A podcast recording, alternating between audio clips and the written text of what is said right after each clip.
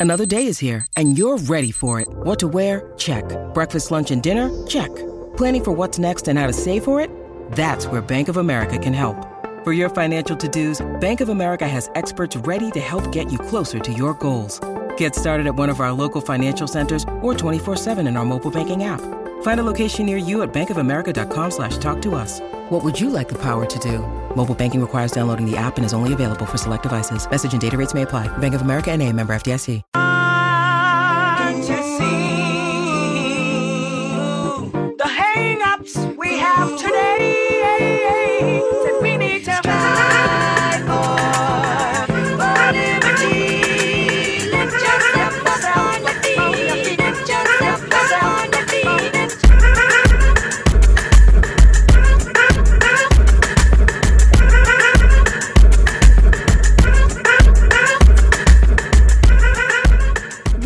Into episode 167 of the Sources Say podcast, your go to Kentucky basketball and recruiting podcast on the growing KSR Podcast Network. The Sources Say podcast is presented, as always, by our good friends at Justice Dental. You can make an appointment at one of two Lexington locations. That's on Wellington Way and Blazer Parkway. Now is a great time to schedule your dental cleaning. Remember that regular dental appointments are important for your overall health. You can learn more and make an appointment at justicedental.com. Dr. Justice and Dr. Thompson look forward to seeing you soon. I am your host, Jack Pilgrim of Kentucky Sports Radio. Very happy to be joined once again by the one and only Sean Smith of Go Big Blue Country. Sean, how the heck are you?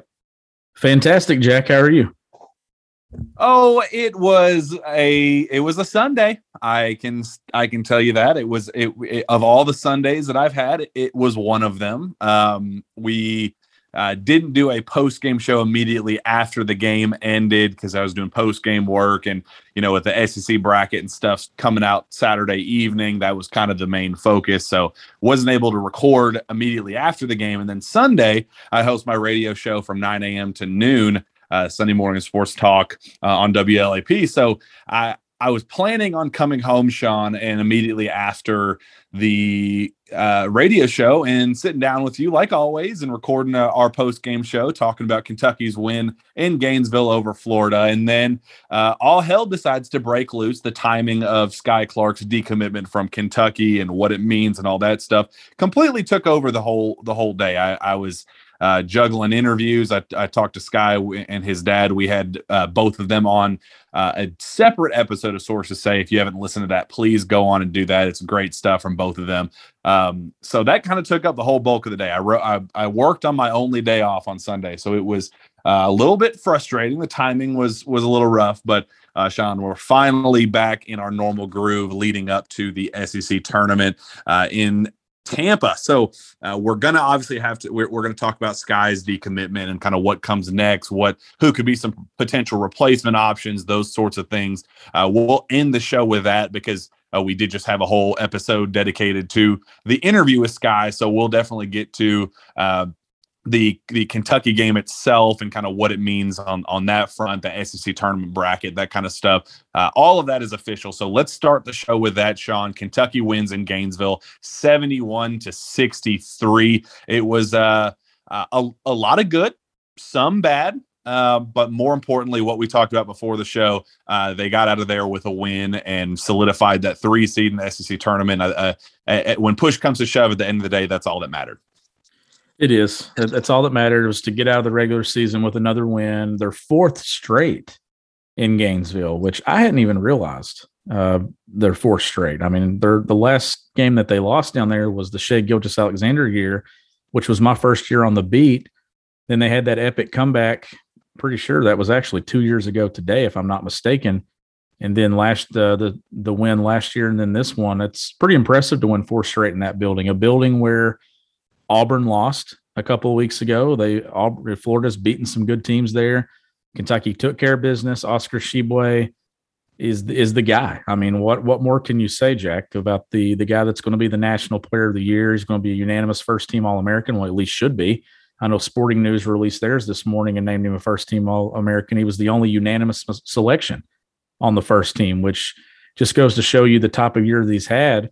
Uh, but he was amazing. You, I know you had Ty Washington. That was the guy that I picked to, to go off for 20 plus. He had a really good start and then didn't score, hit a basket, and hit four free throws down the stretch. That was good to see. Uh, Sahvir Wheeler did some good things. Just a good win to close the regular season, stay healthy, and then get into this SEC tournament where it's going to be absolutely wild. How about this? Three teams today from the SEC ranked in the top 10 of the AP poll.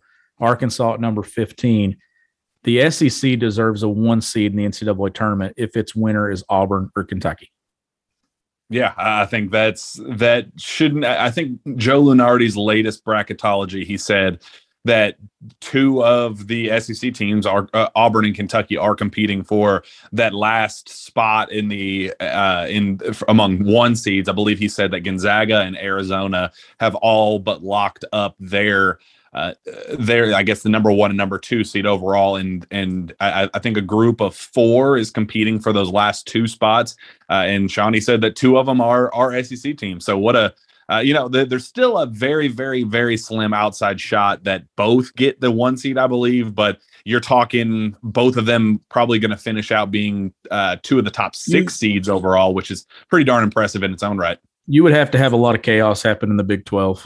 I think for both of them to get a one seed, that just the way it looks, and we'll get into all this, and we're going to get into an SEC tournament preview and everything. But to me, Baylor and Kansas, whoever wins the Big 12 gets a one, and then if it's Kentucky or Auburn, whoever wins the SEC gets a one.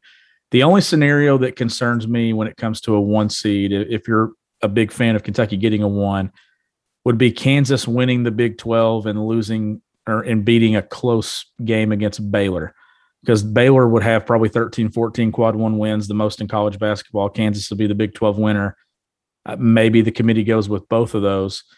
But then I could also see too where Kentucky could sneak in there and Auburn sneak in there as well. Like let's say Iowa State or someone else kind of runs through the Big 12 and wins that tournament. SEC might get two, especially if those two teams are playing on Sunday. It, it's going to be a fun week in Tampa, but I just feel like when you look – the SEC is the only conference that has four teams currently projected in the top 16 seeds. That is a really good thing for the league, and all four of those teams can make noise in the postseason.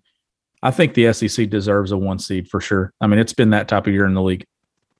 And it, it just makes me think that what we're going to see in Tampa is going to be absolute chaos from start to finish on uh, so many really good teams. I think there are uh, several pretty good teams and a lot of very good teams in the SEC. You know, I, I even think those middle of the pack uh, LSU's and and you know Alabama's those those are teams that can definitely make a run.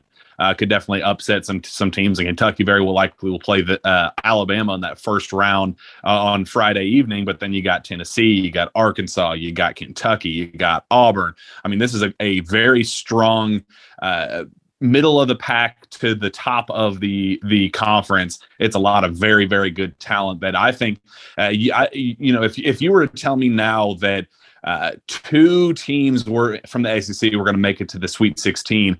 Uh, you, know, I, I, think it could have been any. I think it could be Tennessee. I think it could be obviously Kentucky and, and Auburn, and I think Arkansas can do it. Shoot, it wouldn't shock me if if Alabama got randomly hot and and they made a run. If LSU kind of locked in defensively in in, in the tournament and they uh, made made a little bit of noise. I'm just saying for if I think this team, this conference has a lot of of upset potential, a lot of uh, a lot of teams that can make some noise in those first couple rounds in the NCAA tournament that I think uh, could definitely uh, give give a lot of uh, of opportunities for Sweet 16 matchups potentially uh, among SEC teams.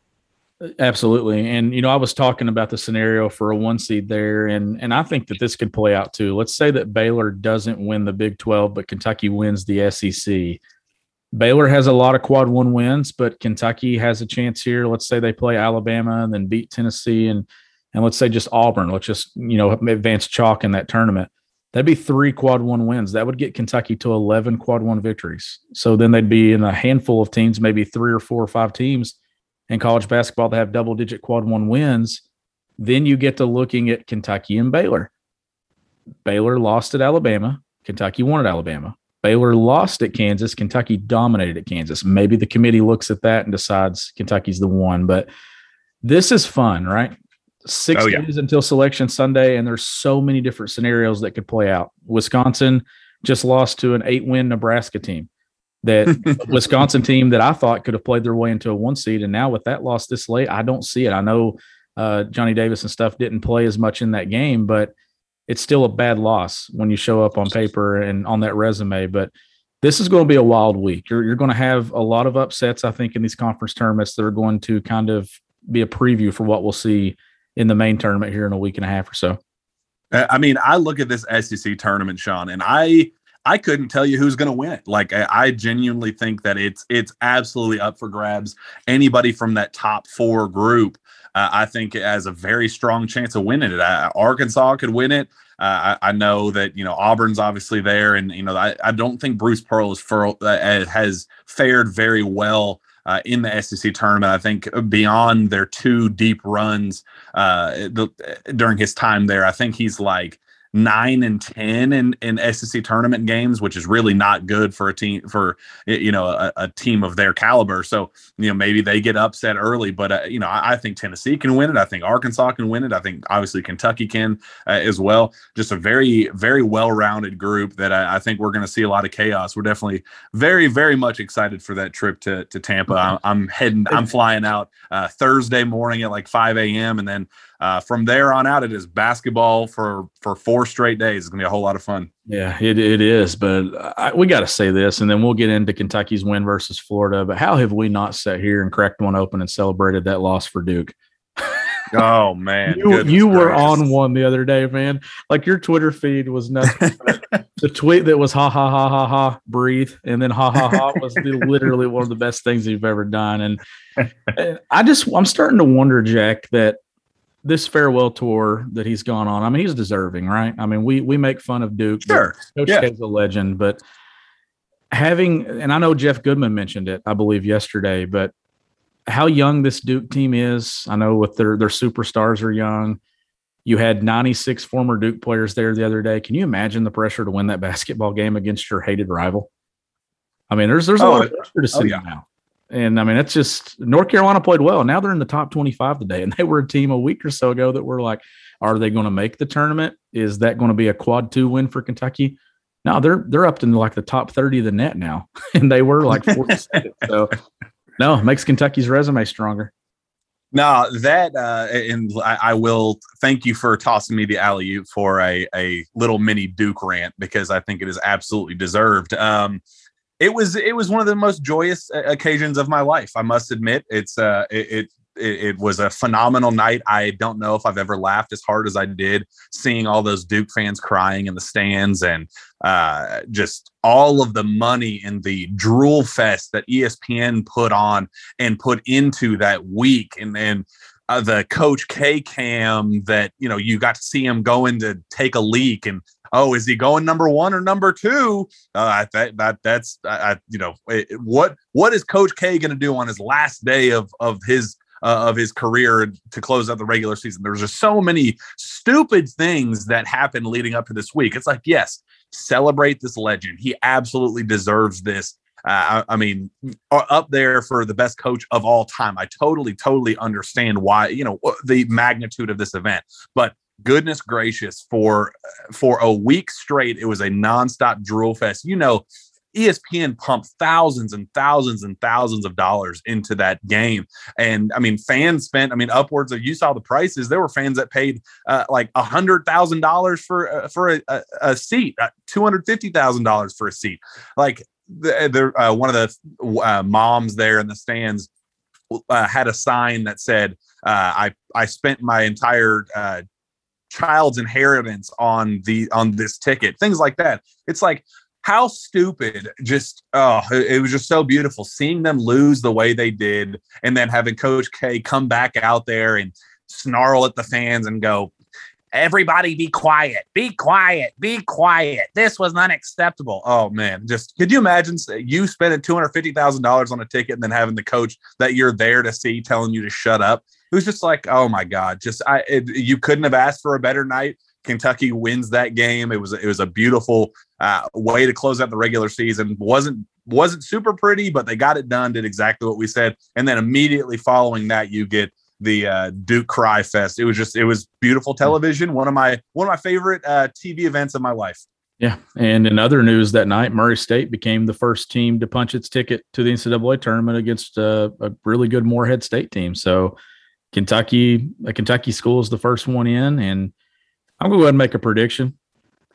Kentucky will see Memphis or Murray State early in the NCAA tournament. The committee is going to try to match them up with a Murray State as a seven or an eight, depending on if Kentucky's a two or a one. And then Memphis, I can see it now as that 11 seed that, that beats a six or something. And then Kentucky plays them as a two at some point in the tournament. I just, they're going to, those two teams, it wouldn't shock me at all if they're both in Kentucky's bracket.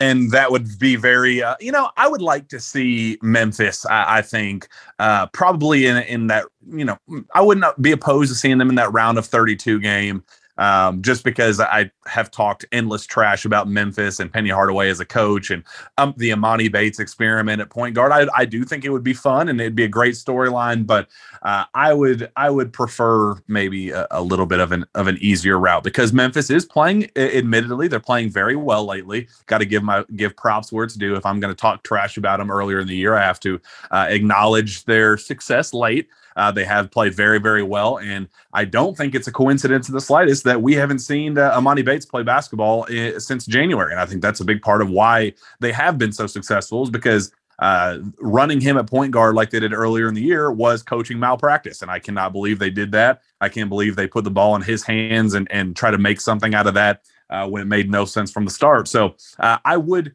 I, I would appreciate the storyline and the narratives that would come with it, but uh, I, I, do. I will admit they're playing very good basketball. And Murray State's a heck of a team too. I that's not a. T- I mean, the way they shoot, the way they score, I would not want to play them uh, early on either. Uh, but I completely agree. It would not shock me at all if if the selection committee decided to do that.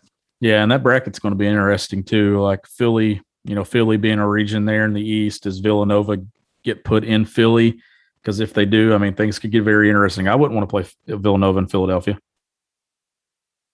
I no, that sounds absolutely horrible. And and I know the, some of the latest uh, latest options I believe had us uh, projected to go to Chicago uh, as a either one or two seed, which would align uh, directly with the McDonald's All American game, which is happening the same weekend uh, in the Sweet 16 slash Elite Eight. So that would definitely be uh, much more appealing than seeing Villanova in Philadelphia. Yeah, I agree. I've, I was actually looking at that and I was like, man if they get put in Chicago, why not just stay an extra day or two and cover that, and then maybe get to the Final Four New Orleans by the end of the week? But there's a lot to play out over the next six to seven days, and we're talking the Big Ten is going to be entertaining, the Big Twelve, the SEC. Uh, the ACC isn't as entertaining as it has been in, in recent years because I think it's uh, the, the worst, one of the worst leagues when it comes to the Power Five. The Pac 12, Arizona seems kind of locked in there as a one seed. We know what Gonzaga's doing this is going to be a very good week of basketball. Like there's going to be a lot of me sitting in front of my TV watching basketball. I'm going to have Watch ESPN up on my laptop because there's going to be so many games that impact the next tournament here going on that there, there's nothing set in stone. I know Lunardi said like six teams kind of fighting for one seeds. You think Gonzaga and Arizona are locked in, and then the other four, they're trying to figure it out. But this week in Tampa, Jack, it's going to be one of the best SEC tournaments that I think we've ever seen. And, and I know we're talking a lot about those top four teams. I think any of those top four could win it, but you could even make a case for the field when you're talking about Alabama possibly getting hot, LSU doing its thing. You got you've seen Mississippi State play well at times. Florida with Colin Castleton, can they do some things? It's going to be a really, really fun tournament. I just hope that Kentucky gets to see Tennessee again. I love for them to play Auburn again. I want to see Kentucky match up against these teams that are being talked about as elite, elite teams and late NCAA tournament teams, like talking about that next to last weekend or that final weekend. Yeah, I mean the way if if, if things play out the way they should, uh, you'll have Alabama first, Tennessee second, and then Auburn third, which is a, a cool, th- you know, because you you I, I think a cool little added uh, storyline to the season is uh, the constant jabs that we see from John Calipari uh, directed toward Nate Oats and the way he's run things, and and oh, you you know, if you want to take hundred threes in a game, that's fine, but that's going to get you beat in the tournament. You know, he he is definitely not been shy in terms of throwing rocks at, at, at the way Nate Oats, Oats system has run. So you definitely get uh, that in the first round, that that quarterfinal matchup, and on Friday night, then a rematch against Tennessee on Saturday afternoon, and then you wrap things up with Auburn on Sunday. That would be one one heck of a of a way of a run for Kentucky that I think would produce some pretty solid wins if it if it unfolds that way. Yeah, my dog just had a panic attack. I guess somebody knocked on the door. That's all right. That's all right. But she she's she's making her guest appearance. Yeah, she tried to she tried to eat Jack a few weeks ago. So well, let's uh switch back gears just a little bit to the Florida game uh, and how that unfolded. And I guess talking about the SEC tournament, how uh, you know how you're feeling going into that with how they're playing as of late. Obviously, Oscar Tshiebwe was the storyline: 27 points, 14 rebounds. I, I guess they might have taken away a rebound for him because originally they they credit him with 15 but now they knocked him down to 14 ho hum a, a casual 27 14 how dare you oh and, and three block three steals and two blocks as well um absolutely just destroys that matchup with Colin Castleton. But as we said in the pregame show, uh, we said that you know that's kind of been that length and you know versatility and scoring has kind of been a, a something that Oscar Tshiebwe has struggled against on the other end, kind of defending that. And that's why we said that Damian Collins could be an X factor in the game. He's declared out minutes before tip. So we were like, wow, go figure. We talk about him being an X factor in the game. But it ends up proving to be true that Colin Castleton has a phenomenal game 23 points, 11 rebounds, really, really, uh, you know, made a dent in Kentucky's front court. Really, uh, Oscar Tshiebwe struggled quite a bit defending him. And uh, you know, Lance Ware didn't get to play a whole lot, and it just there wasn't a matchup I think that worked very well for Colin Castleton that I, I, understand why there are some complaints and, and some worry and, and, some concern about that moving forward going into the SEC tournament, the NCAA tournament. But uh, again, when you have a head to head battle where your guy uh, scores 27 and 14, I think you can allow uh, a little bit more success on the other end.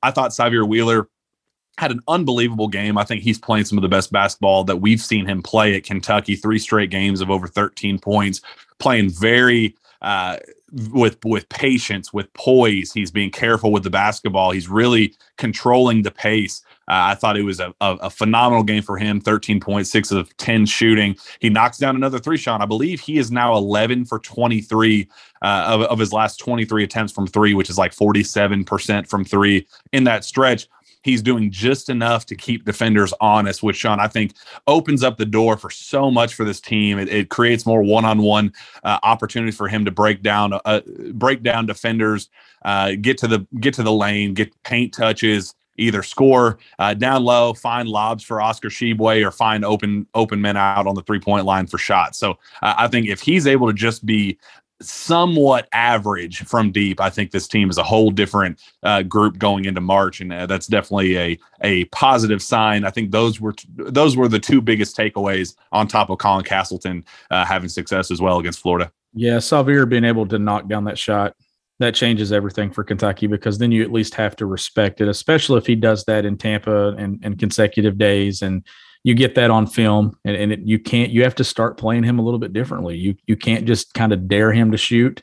Uh, he's still not going to take very many but if he takes two a game and he can hit one you live with 50% from him every single game. Uh, just looking through the box score and stuff i thought jacob toppin kind of got back to who he was seven rebounds. I know he only had two points he had a really strong drive there but I, I thought those seven rebounds really stood out to me Ty, I want to see more from him, Jack. I've been, I've been talking to you about this over the last week. I, I've kind of been picking him to have a breakout game. That's why I think Kentucky needs to make a run at Sunday in Tampa, get some rhythm. He needs to have a game where he goes for about 22 to 23. I love for him to do that on Saturday in the semifinals or Sunday in the championship game to build some confidence because they're going to need Ty to go on a scoring stretch in the NCAA tournament and get to 17 to 18 a couple of times, or maybe get a game of 20 plus. If they do that, then I think that that takes them to another level. To get, get go for him against a ranked team, do it against a really good team. Uh, I know in those games he's not had his best scoring games of the year, so you, you want to see him do it against really good competition, and, and Tampa will present opportunities to do that. Yeah, I, I, think you look, you go down the list. Sahvir Wheeler's playing his best basketball. Kellan Grady, uh, I, I, thought he had a very impressive game showing that he can be more than just a jump shooter. I, I thought his he played very well as a uh, as a driver, and I think he, he had a lot of nice floater opportunities in, in the paint. Uh, I think he facilitated very well. Season high uh, three assists on the day. Just a very I think he was just very comfortable with the ball in his hands. I think uh, he is getting a little gun shy shooting the ball, and I think that's something we got to get right. Uh, he's again only three attempt from uh, attempts from three, and he made one of them. But we got to get the get got to get that volume up with him on that note. Um, but I, overall, I still think that Kellan Grady's playing great basketball. Obviously, Oscar Tshiebwe is there. Davion Mintz is playing well. You're going to get something out of either Jacob Toppin or Keion Brooks. So as long as somebody from that fourth position uh, is playing well, I'm okay with that. And Ty Ty is kind of the last missing piece of a guy that I think played very well against Ole Miss, and I thought it was a sign uh, that he was moving in the right direction. And then he goes out, uh, gets six points on one of six shooting, zero for two from three. He does have five assists and four rebounds, one turnover. Uh, but you know, I, you you really need to see, like you said, Sean, we got to see him put the ball in the basket and, and shoot. I, at this point, I'd be comfortable with him getting a 15, 16, 17 type point game. I'd love you know a 25 ish point game as well. You know that that'd be preferable, but I just want to see him have con- continued growing success where uh, he sh- he has an efficient game uh, and sees that ball go go through the hoop. The hoop. I think that's the oh. final remaining piece that will make me kind of feel uh, as confident as I need to be going into not just the SEC tournament, but uh, the NCAA tournament. And not everyone's going to play well for six straight games, but if Ty Ty can just get to 14 points, if he can average 14 points in the NCAA tournament, I think Kentucky cuts down the nets and wins a national championship. I really do, because Oscar's going to do what he does. Sahvir is going to push the pace. Grady's going to take open threes when he's there and he's going to make them. Mintz is going to come in and do his thing. And then you know what you're getting from the four spot. At least one of Toppin and Keion are going to play well. Some nights, maybe one night or two nights in the tournament, both play well. If Ty Ty just gets to a consistent 14 to 15 for six straight, Kentucky is going to have a really good shot at winning a national championship. And I just think that that consistency is what they need. And you're right; they don't. He doesn't have to go be a superstar. He doesn't. Have, he doesn't have to drop 25 to 30. But if he can be consistent in the teens and be efficient with those and then still get the four or five assists, the four or five rebounds and have a good stat line, Kentucky's going to be okay. But I'm just thinking from a confidence standpoint, I'd love to see him go score 21 to 23 or 24 in the SEC tournament and then kind of have that game where he gets in the zone and, and thinks, okay, I, am Kentucky's go get a bucket guy. You know, when we get into March, it, this is the stage where guards perform. Oscar's been great all year, but we know backcourts are going to dominate that tournament, and Kentucky's backcourt they have a good chance of doing it too.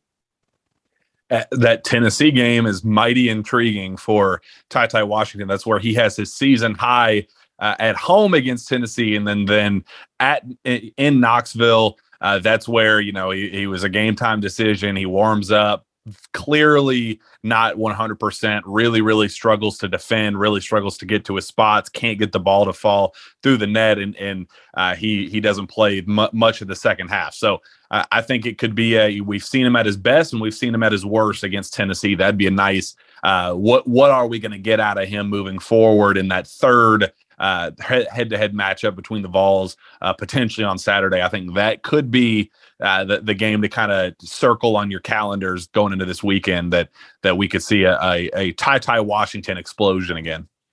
I think so too. And then looking at this SEC tournament bracket, Jack, and I just went to my Twitter and pulled up the bracket. I'm, I'm just curious. So we know what the top four is doing. Of five through 14, give me a team that you think could go on a run and win two plus games in this tournament. Do you do you have one? Is it an Alabama? Is it an LSU? If you had to pick looking at that bracket, is there a surprise team? Because we keep talking about these top four, and we always know that it never works out the way that it looks like it's going to work out. And it would be fun if Chalk holds and, and gets to Saturday with one through four. But do you see a team that could sneak in and, and maybe do some damage and win two games? Well, I, I know we said just a couple weeks ago that Vanderbilt was that kind of sneaky team, and uh, them winning two games would pre- present a a third head to head matchup against Kentucky in those quarterfinals. Um, and you know, you said could it be Alabama? I sure as heck hope not, because that would mean that Kentucky gets knocked out in their first round. Uh, I do like LSU. I think they have a favorable matchup. They'd have to play either Ole Miss or Mizzou in that mar- that uh, that Thursday game, and then they'd have a head to head against Arkansas. And I think Arkansas, I mean, shoot, they almost lost to Arkansas the first time around with just the way LSU defends, and they they kind of get hot at weird times as well. Um, I definitely think that uh, my two teams are either Vanderbilt or LSU. LSU being more likely, but Vandy, you know, you just you just never know when you have a guy it's a it's a guard heavy type of of tournament where, as you said, guard production kind of wins out, and they have arguably the best guard in the in the SEC and Scottie Pippen Jr. So I, I think that could definitely be you know you get you get Alabama cold uh, from from deep, and you get you, I think that's a game that Vandy can win. They're obviously going to beat Georgia in the first round. Georgia is one of the worst teams I've ever seen in my life, uh, and then you get Alabama that second round. I think uh, they could be kind of that sneaky team to watch out for uh, in Tampa. When you need mealtime inspiration, it's worth shopping Kroger, where you'll find over 30,000 mouth-watering choices that excite your inner foodie. And no matter what tasty choice you make, you'll enjoy our everyday low prices, plus extra ways to save, like digital coupons worth over $600 each week. You can also save up to $1 off per gallon at the pump with fuel points. More savings and more inspiring flavors make shopping Kroger worth it every time. Kroger, fresh for everyone. Fuel restrictions apply. Okay, round two. Name something that's not boring. A laundry? Ooh, a book club. Computer solitaire, huh? Ah, oh, sorry, we were looking for Chumba Casino. That's right. ChumbaCasino.com has over 100 casino style games. Join today and play for free for your chance to redeem some serious prizes. ChumbaCasino.com. No purchase necessary. Full prohibited by law. 18 plus terms and conditions apply. See website for details. Vandy's actually my pick. I, I, think that they're going to win that first game versus Georgia, and I think they're going to beat Alabama on a neutral floor. And then I think Kentucky beats Vandy in that Friday night game. But Vandy's my pick to to do something there. But I'm going to give you a couple more teams too. That Florida Texas A&M game on Thursday. Those are two teams in Lunardi's next four out. So that's going to be two desperate mm. teams playing there. A&M has been playing better as of late. And that was a game that I was paying attention to that I kept saying, does it fall to a quad two for Kentucky? And A&M's gone on a heater here and, and moved up in the net. I think they're up to number 50, like 55, 56. So that's safely a quad one. Yeah. A&M, A&M making a run to Saturday would not surprise me. Like one of those teams in the top half, it would not shock me at all. Given that Auburn just celebrated winning the SEC regular season title, they they feel accomplished, and I could see them this layoff from Saturday to Friday, I could see an A and M or one of those desperate teams kind of maybe sneaking in and, and finding its way into the semifinals. It wouldn't shock me.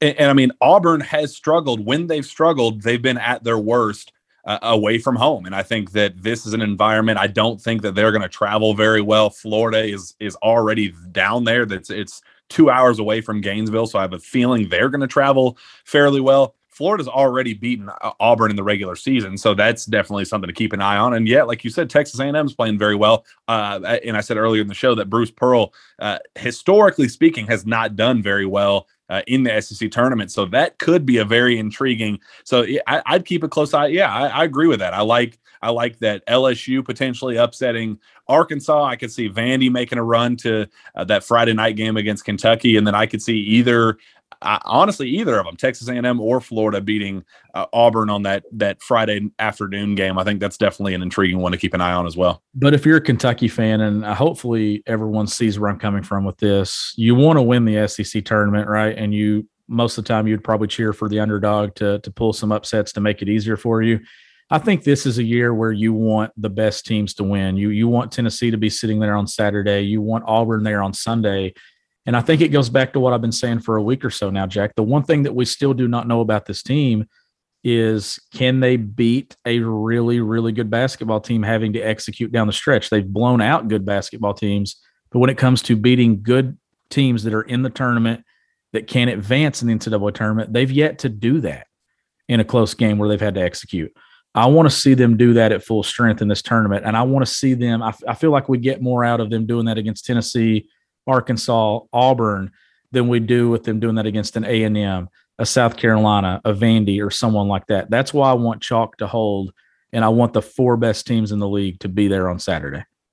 Yeah, I, I want it to be I want it to be rematch central down in Tampa. I want Kentucky versus Tennessee, and then if you you give me either Auburn or Arkansas, they both beat Kentucky in this la- their their most recent matchups. Everybody was hyping those two games up. Said Arkansas was the best thing since sliced bread. Auburn, they're you know raining confetti over a regular season championship. I, I would love love to beat either of those teams on, on Sunday, but uh, you got to start with Tennessee. Uh, that's definitely a I, I, you you got kind of smacked in the mouth. You got punched in the mouth in Knoxville.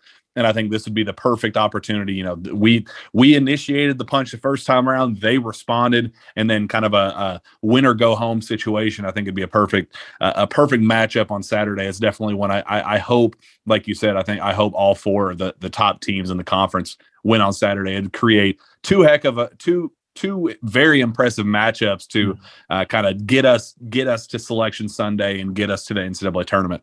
Yeah, and it's uh it's going to be a jam packed week for us in Tampa. Uh, how many episodes do you think we can record if Kentucky goes all the way Sunday and and gets that bracket? I mean, could, do we get the ten episodes this week on sources say? Like, do we get pre games, post games, and and everything? Like, stay locked in because it it could be very exciting this week yeah, I'm for it. I, I, would love to to be able to get down there and and record record several every day. Do live streams, do all that fun stuff. I think we're going to have a heck of a time uh, in Tampa. Before we move on to you know the Skyy Clark news and and recruiting and all that stuff, uh, I do want to ask because this was uh, a a topic of conversation that we've discussed. It was literally what we talked about on the pregame show uh, about that that late game situation and and uh, how defense has been in recent weeks. I think as a whole, UK defended very well against Florida, especially in the first half. I thought they put together a very very impressive 20 minutes. Uh, but again, down the down the stretch, like 12 minutes on, Cal kind of went to stall ball and kind of that grinded out mode. Let's just get out of here, get healthy, go home.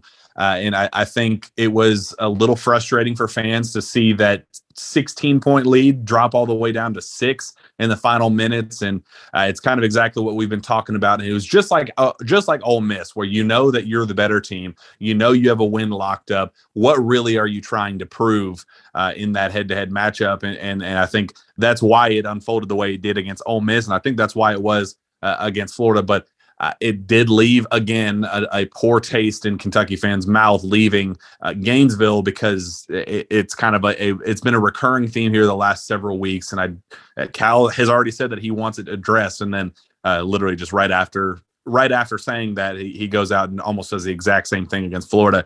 Uh, is it something or is it nothing, Sean? That uh, we saw yet another late second half collapse. at least in terms of a scoring drought and, and giving up a little bit defensively. Yeah, I'm starting to wonder if this is just a everything that they've had with injuries this year. If he's kind of just pumping the brakes and saying, "Let's just kind of cruise out of here," you know, let's just get out of these games alive, get out of them healthy.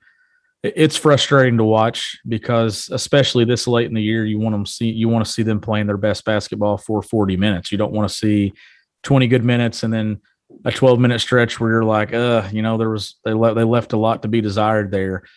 I am a little concerned about it. I'm a little concerned about the late game situations and things like that when it comes to the pressure, and they've got to get some things figured out. I know he mentioned that he shouldn't have had. Uh, was it was it this? It was this game where he mentioned where he shouldn't have had Keion throwing it in at the end, right? When yeah, it was this one.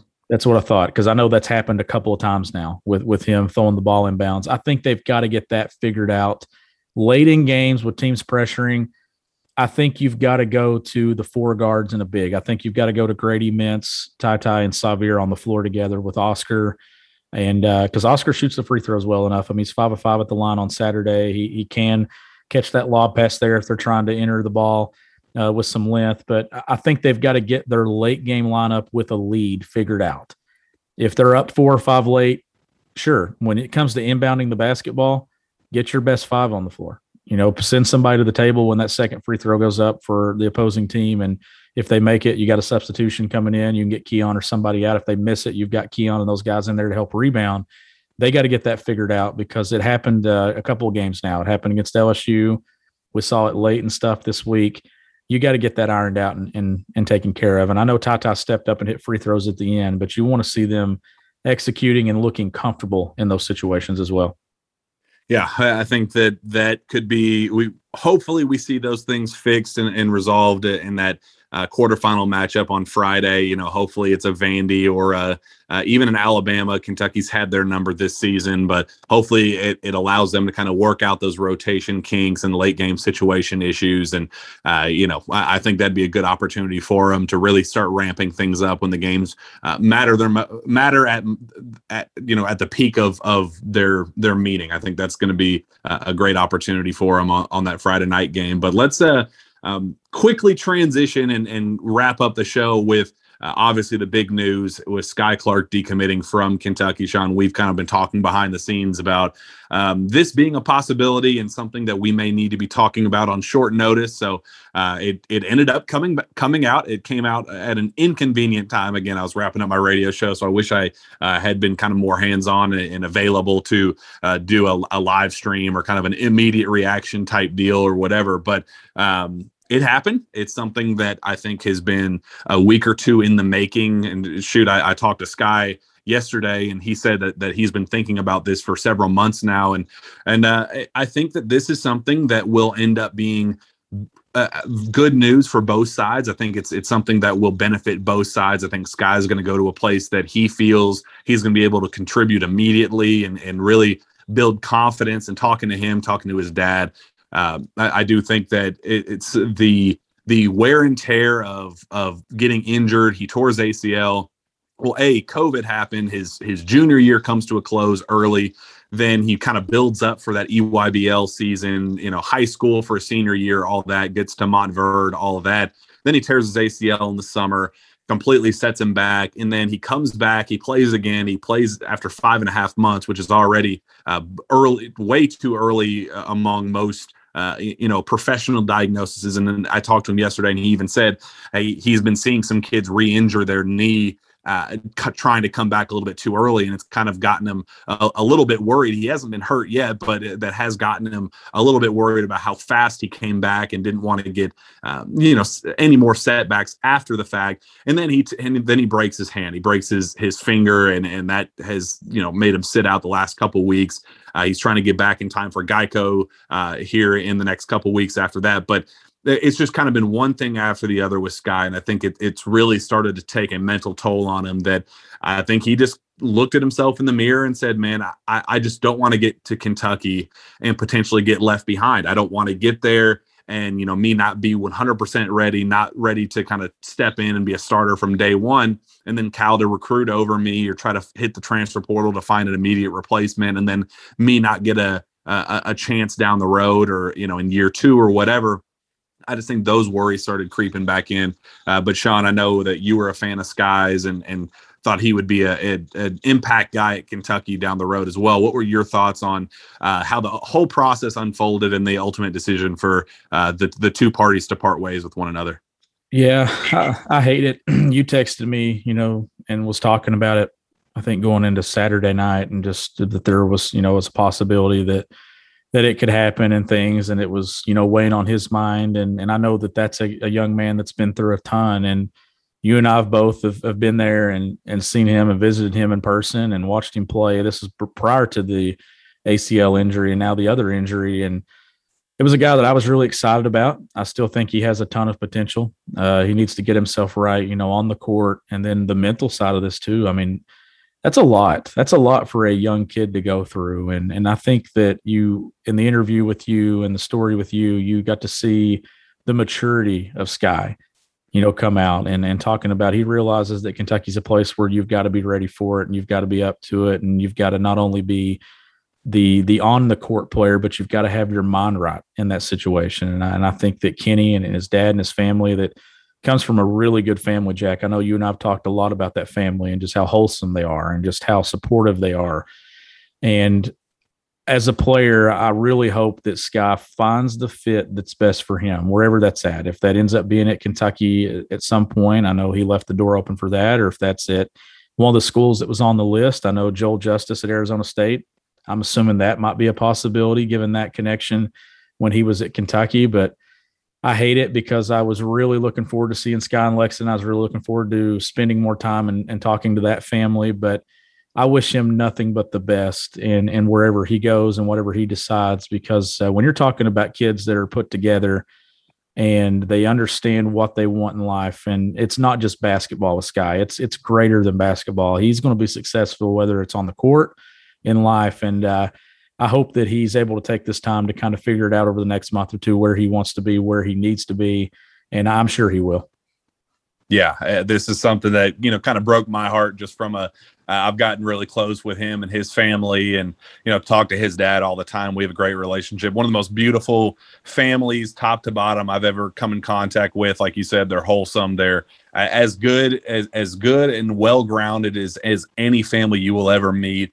Uh, I know this is a kid that it was UK was his dream school. I know it was an emotional moment for him when uh, he kind of made the mature decision to take a step back and say, I, I, think I need to reevaluate things." I know talking to his dad, he was like, "Man, I was in tears uh, when when Skyy kind of came to me." Uh, it, it's my understanding in the last week that Skyy kind of had a a reflection moment where it kind of hit him and he kind of just broke down he was like man i think i think i need to to figure some stuff out i need to have a con a call with with the kentucky staff and really kind of pick their brains and figure out what what they're thinking and i think this could be something that that we could see uh, us have to part ways and i think it was just a really mature uh, way for him to handle things and and you know it it it, it could have been so easy for him sean to say screw it. I got my scholarship offer from Kentucky, even if I'm not mentally ready yet. If I'm not physically ready yet, I'm gonna be by the time I get there in June or whatever it is. Uh, you know, he could he could have made that decision, gotten there, and then you know wh- whatever happens. You know, I, he he talked extensively in my interview with him about you know the possibility of re-injury and that you know he he has a a, a one of the the girls basketball players at Montverde just tore her ACL for a second time. He just watched Odell Beckham tear his ACL for a second time, the same knee, same exact situation. And I think it, it genuinely kind of scared him. And he was like, man, I, I don't want to keep ramping up and trying to, you know, be something to, you know, prove a point for rankings or to, you know, make an all American team or whatever. Uh, only to go to to get re-injured and then really really set him back. So I think it, it was just a, a an all around reflection moment for him and his family where it was like, look, I just need to figure out if this is the right fit for me. Uh, I've I've said on the show several times now that Sahvir Wheeler coming back is is very much on the table with NIL. And I think that's something that made it may have played. And it's not it's not about competing for minutes or anything like that, but it's more so what what is my fit going to be? Am I going to be the Davion Mintz of next year's team? Am I going to be the Dontaie Allen of next year's team? You know what what is the role going to be for me? And I think when when push came to shove, I just think it, he thought it was in his best interest to take a step back and reevaluate his options. He told me several times, his dad told me several times, Kentucky's not off the list. He may uh, you know, kind of reflect back and go, man, none of these places feel like home the way Kentucky was. I'm gonna, I'm gonna grind it out. I'm gonna get myself mentally right and, and be there. Uh, he just wanted to make sure that that he uh, did what was best for him, did what was best for his family, and did what was best for the Kentucky basketball program as well. Because I think there is uh, an infinite uh, amount of respect all around between all three parties, and I, I just um, wish that wish them all nothing but the best. I know that Skyy's going to make a great decision for him and and be successful at wherever wherever he decides to go.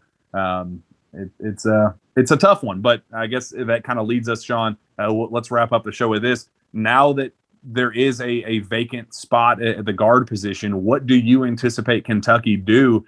Uh, you know, assuming Sahvir Wheeler comes back, but you know, Sahvir was could have come back even with Skyy in the fold as well. So, what do you think they do now that there is an open scholarship at the guard position? Do you expect them to, you know, try for a reclass? Do you see him go for the portal? Uh, what What do you think John Calipari is going to do? Well, I do think that Sahvir Wheeler is coming back, and then I'll get into that uh, momentarily here. But I think this is going to be a portal replacement when it comes to reclassification I just think that the way Kentucky basketball has constructed its roster in this season is the way that it should be every season moving forward until something changes. You go get the elite of the elite when it comes to high school. You've got that coming in. You've got Chris Livingston, Cason Wallace. You have Shaedon Sharpe already on your roster.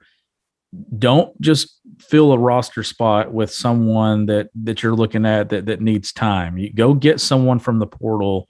You're going to have plenty of options. There's going to be plenty of names sitting in the portal. You're coming off a really good year. We'll see where Kentucky ends, if it's a national championship, Final Four, or wherever it is. It's a really good year for them. They've seen these guards go to Kentucky, these transfers like Oscar Tshiebwe, Sahvir Wheeler. They've seen them go have success. The Kellan Grady's go get someone from the portal that has that collegiate experience that can immediately help you walk in and accept a role with the rest of the guys you have on your roster. I don't know who that guy is because obviously we can't speculate. You want to wait and see names hit the portal. As soon as these teams start getting eliminated, whether it be in conference tournament week, first week in the NCAA tournament, you're going to have names hit the portal while we're covering Kentucky, hopefully in the NCAA tournament, we're going to be able to start talking and maybe looking and saying, okay, that's a guy to keep your eye on. That's a really good guy that was efficient scoring the ball at, at all three levels. They can shoot the ball, they can distribute, be a really good guard uh, coming in and kind of helping Sahvir. I think Kentucky's going to go portal. I, I, just don't think it'll be a reclass. The only way I could, the only way I could ever see it being a reclass, Jack, is if uh, if if Wagner were to commit and decide to reclass and and move up. But I, I, just don't I don't know if that's going to be on the table or not. But that that would be the reclass I would take if it were happening. But if it's not the elite of the elite, you go to the portal. Yeah, and I think the DJ Wagner talk has been out there, and and you know the timing did align. That uh, I believe Skyy actually sent the text to Coach Cal that he was considering a you know potentially parting ways the night that he was actually up in the Northeast watching DJ Wagner play. So uh, I think fans kind of put two and two together and said, oh, maybe Cal's going to be pushing for a reclass uh, look, he's already young for his age as a junior in high school. Uh, if you were going to re- get him to reclass, I, I genuinely think it would be in a a red shirt scenario or a using you know break in case of emergency type situation. I do not think that they would want him to come in and be an immediate contributor because he are I mean he's already he's small he's six three that like a buck 65 i mean he's he's super thin very small needs to fill out a little bit more. This is a kid that's going to be very good down the road, but you don't want to eh, you don't want to rush the process with him and potentially kind of kill what he can be, kill that potential of what he can be down the road. Uh, so I genuinely think that uh, again, they'll hit the portal, they'll find the best point guard available, uh, and kind of find. Uh, I think Cason Wallace will now kind of step in and be that uh, you know, Ty Ty Washington role. I think he's going to have a, an expanded role now that Skyy, he won't be sharing minutes with Skyy. Uh, I think that you already, if Sahvir comes back, he's obviously going to be the Sahvir, and I think they're they're going to try to find uh, that next, you know, Davion Mintz type guy. They're going to try to find that glue glue scorer off the bench. Uh, or you know if they're not as confident in, in and I think that they're going to be confident enough for Cason to play immediately. Uh, if not, then then find the Ty Ty replacement and have Cason be your Davion Mintz. However you want it to unfold. You got CJ Frederick back. You got, uh, you, you know, you, are still waiting on Shaedon Sharpe. That's that will also kind of determine what Kentucky does on that front. Uh, do you need scoring? Do you need defense? Do you need just pure shooting? Uh, I think it, it opens up the door for Kentucky to get a little creative here and find the best fit possible. They're in no rush whatsoever. They didn't sign their guards until I believe May of last year. Both Ty Ty and uh, and Sahvir. So again, we're still two months away from where we were last time around. So I, I there's no rush whatsoever. Um, I definitely think that it, that it's going to be okay for Kentucky. They're going to be able to find a very solid replacement. I think I think Skyy's going to find a great fit for himself, and I think Kentucky's going to find uh, a fine replacement in the transfer portal as well. Where I think both sides are going to be uh, just just fine at the end of the day. So um, very very sad that that we have to say goodbye to Skyy and maybe he decides to come back. However that unfolds I know that there's a very strong mutual respect between both sides. We've seen kids you know go elsewhere and then come back in the transfer portal. Maybe he wants to uh, you know maybe he'll end up recommitting or whatever you never know but I, I I do wish him the very best and I just want fans to know that Kentucky is going to be fine. They're going to find uh, somebody somebody very good in the portal to uh, kind of replace re- replace Skyy and, and give give you some immediate production. So Sean, it's a uh, all all is still very well in the world of UK athletics. They it is, and there's there's one note before we wrap up here. The more this thing goes along, I feel like Sahvir Wheeler might be the most disrespected player that Kentucky's had under Cal. And you know why? Because when this news broke yesterday, I had so many comments on stories saying, "Oh, I wanted him over Wheeler next year." I just think I, he was going to play over. He would have played over Sahvir Wheeler and all this stuff. And I'm like, why are we doing this? Like, what what has Sahvir Wheeler done to kind of get this attention to the point where majority of the fans love him, but then you have like 20% of them that are like, man, I wish anyone could play over Wheeler. Like the dude's leading the SEC in assists. Like, what are you talking about? Like, I just feel like there's there's a mix there with with people, and I don't know if it's just the way that Wheeler plays, but I feel like he gets a lot of criticism that's not really warranted. And I think he's been very good for Kentucky this year. And fans should absolutely cheer and be thrilled if he's back next year. Yeah, and I, will tell you this: talking to Skyy and his family, they had nothing but respect for Sahvir, and I think that kind of made the d- decision more difficult because I think they were slightly intrigued with the idea of of you know one of the best floor generals in college basketball, kind of taking Skyy under his wing and doing that. That was kind of it was kind of the push and shove of that. You know, yes, I'm going to be competing for minutes with him, and it does kind of make my fit a little bit more uncomfortable. But goodness gracious, what an awesome opportunity to learn from a guy like that uh, kind of a, a a best case scenario for Skyy, a better shooting. Uh, you know, Skyy's a better shooter and, and kind of scorer, but in terms of a facilitator and ball handler, what's what Skyy really wants to be, uh, I think that you can't get a better example than Sahvir Wheeler. So that's that that was kind of something that it kind of sucks, but it also just goes to show there's a lot of respect there, and I think they know just how good Sahvir is and what he can be, uh, uh, what he can be for Kentucky next year. So that yeah, this is nothing but good news on that front. If if Sahvir decides to come back again, it's very very early, but uh, if if he's trending that direction, that is nothing but good news for Kentucky. So let's uh let's wrap up. We have a whole week of of shows to go through, plenty more to discuss. We're going to be down in Tampa together and roll out podcast after podcast, so it's going to be a lot of fun. So let's get out of uh, this show in particular with one final note from our friends at Prize Picks. The NBA season is well underway, and there isn't a better way to enjoy watching your favorite former Wildcats play than by playing daily fantasy with our friends at Prize Picks. Prize Picks is the simplest form of real money daily fantasy sports and just pits you against the numbers, whether you're a fantasy sports nut or a casual basketball fan looking to add some excitement to the games. Prize Picks is the perfect game for you. You simply select two to five players and predict if they will go over or under their projection. Prize Picks gives you the chance to win 10 times your money for getting four or five predictions correct. Download the Prize Picks app or visit prizepicks.com using promo code PILGRIM to get an instant 100% bonus up to $100 on your first deposit. Don't forget that the price that's the Prize Picks app or prizepicks.com using promo code Pilgrim to claim your bonus today and take your viewing of your favorite former Kentucky Stars to the next level. Sean Smith, let's get out of here. Where can fans find your work? You can find my work at gobigbluecountry.com and you can follow me on Twitter at gbbcountry. Find me on Twitter as well at Jack Pilgrim KSR. Reach out to me via email at jpilgrim at KentuckySportsRadio.com. With that, we'll be back next time for the Jam Packed Sources Say podcast. We will see you then.